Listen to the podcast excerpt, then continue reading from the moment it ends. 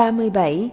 Thưa Ngài, có sự khác biệt nào không giữa thiền sinh và người không phải thiền sinh khi đối diện với bạo bệnh?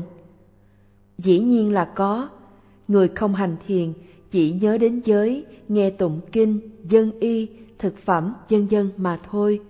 Thật đáng thương vì họ chỉ biết bố thí và trì giới. Còn thiền sinh, họ có thể thực tập xa hơn cho đến khi giác ngộ bằng cách theo dõi cơn đau hay cảm thọ không thoải mái của họ từ khoảng khắc này đến khoảng khắc khác. 38. Thưa Ngài, chúng con chỉ nên hành thiền mà không cần có ba la mật đủ mạnh cho sự giác ngộ đạo quả. Nếu bạn không hành thiền, tâm linh ba la mật không thể nào có được. Nói một cách khác, cho dù ba la mật thông thường tròn đầy, bạn không thể giác ngộ nếu không thực tập. Trái lại, nếu bạn thực tập, ba la mật có được sẽ giúp bạn kinh nghiệm niết bàn nhanh hơn. Nếu ba la mật phát triển trọn vẹn, bạn có thể giác ngộ ngay trong kiếp sống này, hoặc nó có thể là nhân tố cho sự giác ngộ trong tương lai. 39. Thưa Ngài, có phải khi chúng ta thấy chậu cây bị bể là chúng ta kinh nghiệm vô thường, và khi chúng ta bị gai chích vào thịt là chúng ta kinh nghiệm đau khổ?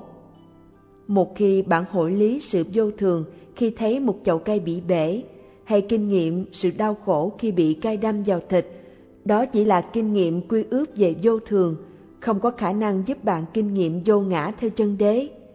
Kinh nghiệm thật sự về vô thường xảy ra khi bạn thấy thực tại hiện tiền sanh khởi và hoại diệt, và về khổ khi bạn thấy bị áp đảo bởi trạng thái sanh diệt không ngừng nghỉ. Nhờ đó bạn mới có thể kinh nghiệm vô ngã theo chân đế. 40. Thưa Ngài, xin Ngài giải thích sự kinh nghiệm vô ngã theo chân đế. Có một số người tin kinh nghiệm vô ngã xảy ra khi mất đi ý niệm về hình dạng cơ thể, qua thấy được cơ thể là những phần tử vật chất di tế, tức hạt tử. Thật ra, đó không phải là kinh nghiệm vô ngã, mà chỉ là mất đi ý niệm về khối chắc cứng hay hình dạng của thân nhờ thiền. Lý do là khi kinh nghiệm như vậy vẫn còn cho tâm hay biết rõ ràng tôi hay bản ngã. Chẳng hạn như trường hợp các chúng sanh cõi trời phạm thiên vô sắc, không còn thân nhưng vẫn còn sai lầm cho tâm là tôi hay bản ngã. Do đó, chỉ mất ý niệm về hình thể cứng chắc không thể gọi là kinh nghiệm vô ngã. Chỉ khi nào thiền sinh thấy các đối tượng tâm và thân ngay lúc đang xảy ra, thấy chúng sanh khởi và hoại diệt theo cách thế của chúng mà không chịu sự kiểm soát của bất cứ ai. Lúc đó thiền sinh mới thật sự kinh nghiệm vô ngã theo chân đế. 41. Thưa Ngài, có thật sự là khi một người kinh nghiệm được vô thường, người đó cũng kinh nghiệm luôn khổ và vô ngã. Đúng vậy, bất cứ gì là vô thường được xem là khổ và đồng thời vô ngã. Thật ra, theo chân đế, chúng là ngũ uẩn, được tạo thành bởi những hiện tượng danh sắc mặc dù có tên gọi khác nhau. 42. Thưa Ngài, có quá sớm để một người diễn tả những tiến bộ về các tuệ giác trong vòng một tháng? Không, không có sớm, bởi vì Đức Phật tuyên bố rằng phương pháp của Ngài đủ tuyệt diệu để giúp một người trở thành bậc thánh bất lai hay ứng cúng A-la-hán trong vòng một tuần. Do đó, nếu một người nào nói rằng không thể giác ngộ trong vòng một tháng, cho dù có tinh tấn hành thiền đều đặn đi chăng nữa, thì người đó đã chê trách cách hành thiền của Phật và ngăn cản mọi người thực tập. 43. Thưa Ngài, Ngài đã gặp những khó khăn nào khi dạy thiền minh sát? Vào năm 1939, sư bắt đầu dạy thiền minh sát niệm xứ nơi tu viện Mahasi của sư tại làng Sekhun, thôn phố Sepo. Vào lúc đó, vị sư trụ trì tu viện kế cận không hài lòng với phương pháp dạy của sư. Tuy nhiên, vị đó không dám lên án công khai trước mặt sư, bởi vì biết sư rất thông hiểu giáo pháp, nên chỉ chỉ trích khi không có mặt sư mà thôi. Cũng có một số sư sãi và cư sĩ ủng hộ vị ấy. Tuy nhiên, sư không bao giờ phản ứng, nhưng cố gắng tiếp tục giảng dạy một cách bình thường. Bất cứ sự lên án nào của họ cũng không làm lung lay được sư, bởi vì sư dạy theo kinh nghiệm của chính mình. Về sau, càng có nhiều người bắt đầu chứng minh phương pháp dạy của sư là thật đúng dựa theo chính kinh nghiệm của họ. Sau đó, vị sư chỉ trích sư trước đây tư tình với một người đàn bà và hoàn tục trong vòng vài năm. Bốn hay năm năm sau thì vị đó mất. Lại nữa, khi sư bắt đầu dạy ở ngưỡng quan, một trong những tờ báo liên tục lên án cách dạy của sư trong một thời gian, nhưng sư không bao giờ phản ứng. Và rồi cuốn sách Bậc thang tới tịnh độ chỉ trích cách dạy của sư. Hơn thế nữa, có một tạp chí luôn đăng bài báo lên án phương pháp dạy của sư. Tuy nhiên, sư không trả lời, bởi vì sư nghĩ giáo pháp là của Đức Phật chứ không phải của sư. Do đó, những người đến với sư thích phương pháp của sư, nếu không họ đã đến với những vị thầy khác rồi. Thế rồi sư tiếp tục dạy một cách bình thường và luôn thành công trong cuộc đời tâm linh của mình từ năm này đến năm khác. Sư thành lập trung tâm thiền ở ngưỡng quan này với 25 thiền sinh vào năm 1950. Bây giờ, vào mùa hè có khoảng 1.000 thiền sinh thực tập. Ngay cả mùa đông thường có ít thiền sinh hơn, cũng có đến 200 thiền sinh ở trung tâm. Điều này chứng tỏ không có sự thất bại, chỉ có thành công mà thôi. 44. Thưa Ngài, chúng con phải theo dõi bao lâu tại bàn ăn? Khi ngồi ăn một mình và có thể theo dõi chính xác, bạn có đến 60 khoảng khắc, giây theo dõi trong một miếng ăn.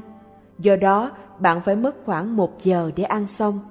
Nhưng nếu bạn ăn trong cùng một nhóm, khó mà theo dõi như vậy được. Tuy nhiên, cũng nên quyết định cố gắng theo dõi càng nhiều càng tốt. 45. Thưa Ngài, phải mất khoảng bao lâu để một thiền sinh đạt được tuệ sanh diệt? Nếu nỗ lực tinh tấn, hầu hết thiền sinh đạt được tuệ giác này trong vòng một tuần. Tuy nhiên, cũng có ngoại lệ là một hay hai người trong số 100 người có thể thành đạt tuệ giác này trong vòng 3 hay 4 ngày. Nhưng cũng có một số người phải mất 10 hay 15 ngày mới đạt được vì họ thiếu tinh tấn hoặc thiếu các căn trong ngũ căn. Ngoài ra, cũng có một số không đạt được sau một tháng thực tập vì mắc vài khuyết điểm. Tóm lại, một thiền sinh bình thường có thể đạt được tuệ giác này trong vòng một tuần nếu hành thiền tích cực. 46. Thưa Ngài, có phải điều cần thiết là kinh nghiệm từ thực tập chứ ngoài ra không có gì hết? Chỉ chấp nhận kinh nghiệm không mà thôi thì không thực tiễn. Nói một cách khác, không có lý do để không tin vào thực tại không được chứng nghiệm. Mặc dầu bạn không thấy bằng mắt trần một điều gì, nhưng có thể thấy qua kính hiểm di hay viễn kính. Tuy bạn chưa đi đến một vài nơi trên thế giới, nhưng tin những người đã đến rồi thì cũng hợp lý. Tuy nhiên, chúng ta phải chấp nhận những khám phá của các phi hành gia, mặc dầu chúng ta chưa bao giờ lên thượng tầng không gian. Định luật của các pháp rất là vi tế. Lý do khiến một người không kinh nghiệm được pháp có lẽ là thiếu tinh tấn hay khả năng tâm linh bị ngăn ngại bởi nghiệp, phiền não, tật bẩm sinh, phạm giới luật tu viện hay xúc phạm các bậc thánh. Tuy nhiên, lý do thông thường nhất khiến tuệ giác không phát sinh là định tâm và nỗ lực yếu kém. Do đó, nếu bạn không thực tập nghiêm chỉnh, như người khác, bạn không thể kỳ vọng chứng ngộ những điều đặc biệt như họ được. 47. Thưa Ngài, có phải một vài người giác ngộ trong khi chỉ nghe Pháp thoại? Không, không phải chỉ lắng nghe giáo Pháp mà giác ngộ. Để đạt được đạo và quả, cốt yếu phải chú tâm ghi nhận về thân, thọ, tâm và Pháp ngay cả trong khi nghe giáo Pháp. 48. Thưa Ngài, tại sao những người đạt được các tầng thiền vắng lặng không khám phá ra thân và tâm là vô thường?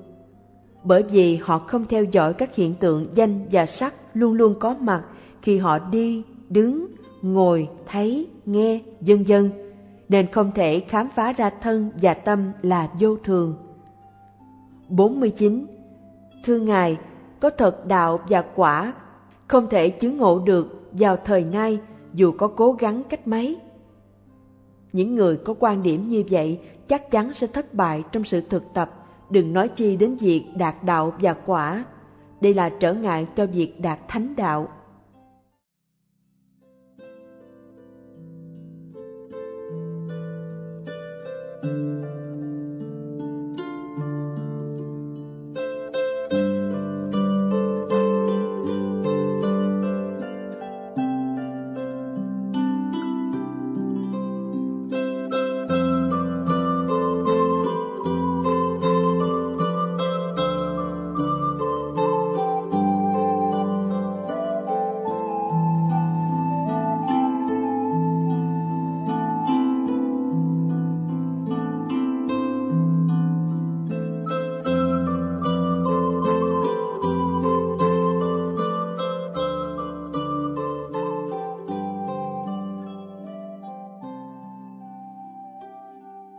50. Thưa Ngài, có thể đạt đạo và quả vào thời nay không? Tại sao không? Ví dụ bạn có một công thức để chế thuốc, bạn chế thuốc và dùng thuốc để hết bệnh. Tương tự như vậy, giáo pháp của Đức Phật giống như công thức hiện đang có và bạn cũng có đủ các khả năng tâm linh. Nên những gì bạn cần làm là thực hành. Bạn chắc chắn sẽ đạt được đạo và quả. Hãy nhớ kỹ điều này. Ngoài ra, cũng không có kinh nào nói là thời nay không thể đạt được giác ngộ. Trái lại, theo kinh, một người có thể đạt thành bậc A-la-hán. Chú giải về tạng giới cũng nói rằng, một người có thể trở thành bậc thánh bất lai hay bậc thánh thứ ba vào thời nay. Sự trích dẫn tốt nhất là lời Đức Phật dạy từ kinh Đại Bát Niết Bàn. Này Suhada, bao lâu còn có tỳ kheo thực hành đúng đắn giáo pháp? Thế giới này sẽ không thiếu vắng các bậc A-la-hán. Chúng ta cũng có thể tìm thấy thời nay những người thực tập nghiêm chỉnh dưới sự hướng dẫn thích nghi. Sự chắc là bây giờ thế giới không thiếu vắng những bậc thánh, kể cả A-la-hán. 51. Thưa Ngài, chúng con phải làm gì để kinh nghiệm vô thường của tâm và thân? Nếu bạn theo dõi thân và tâm trong từng khoảng khắc bạn sẽ kinh nghiệm đặc tính thật sự của các hiện tượng và thấy chúng sanh khởi và quả diệt ngay tức thì. 52. Thưa Ngài, xin Ngài cho biết phước báo tối đa của sự thực tập thiền minh sát. Mỗi giây là khoảng khắc có thể chú tâm ghi nhận các đối tượng. Như vậy có 60 lần trong một phút hay 3.600 lần trong một giờ hay 72.000 lần trong một ngày – là có thể chú niệm ngoại trừ lúc ngủ, nghỉ. Đây là khối lượng phước báo thật khổng lồ. 53. Thưa Ngài, một thiền sinh phải mất bao lâu mới có tiến bộ để thành đạt các tuệ giác minh sát? Còn tùy, chỉ một vài người có thể thành đạt các tuệ giác trong vòng một tuần, trong khi hầu hết phải mất đến một tháng rưỡi đến hai tháng. Nhưng cũng có người phải mất đến ba hoặc bốn tháng để đạt được điều này. Tuy nhiên, nếu một người thực tập nghiêm chỉnh như được chỉ dạy, người đó có thể thành đạt trong vòng một tháng. Đó là lý do tại sao thiền sinh được sách tấn thực tập tối thiểu là một tháng. 54. Thưa Ngài, Ngài có thể nói về kinh nghiệm giác ngộ đạo và quả của một người.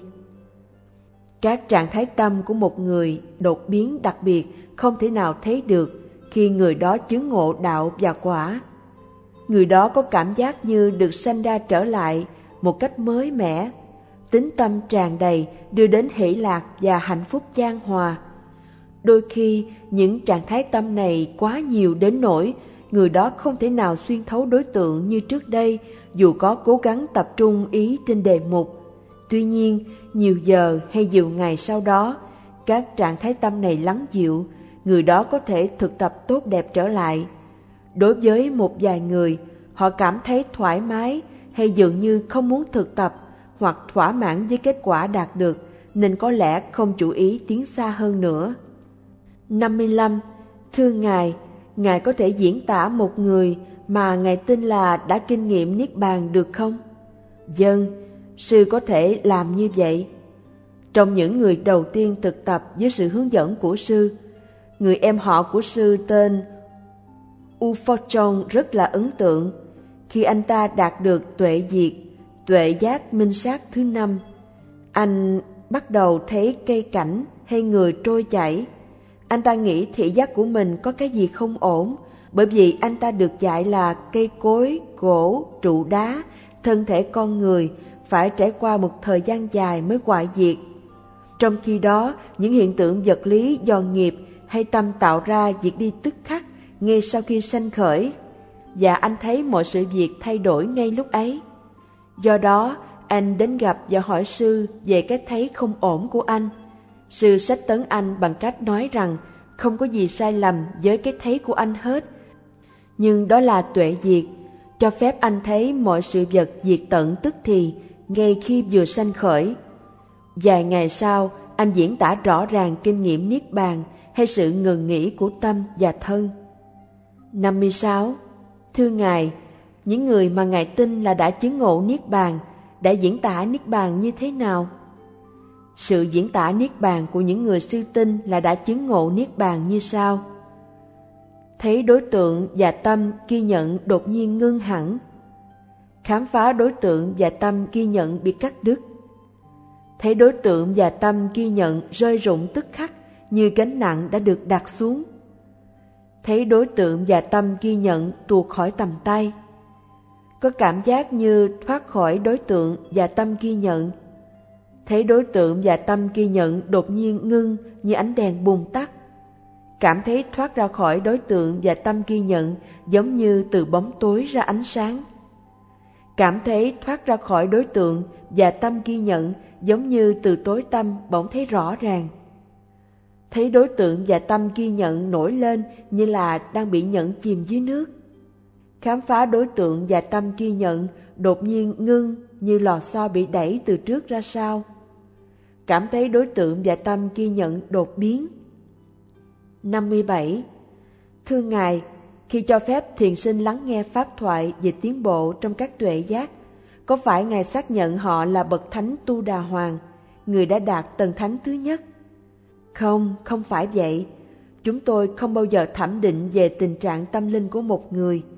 Tuy nhiên, khi chúng tôi chắc chắn rằng thiền sinh đã khá trong sự thực tập, Chúng tôi cho phép vị đó lắng nghe pháp thoại về những tuệ giác đưa tới giác ngộ đạo và quả do một trong những thiền sư giảng.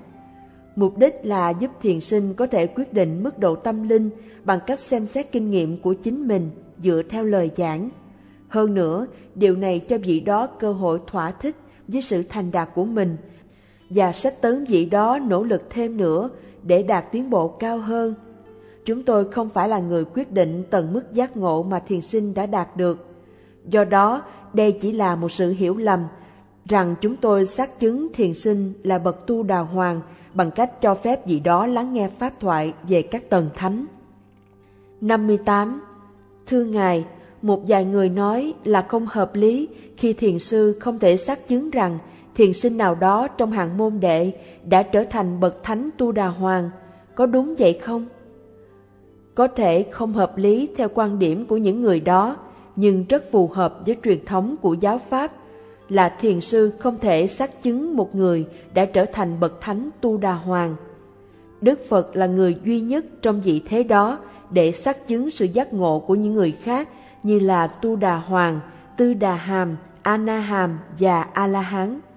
Ngay cả ngài trưởng lão xá lợi Phất cũng không bao giờ làm như vậy.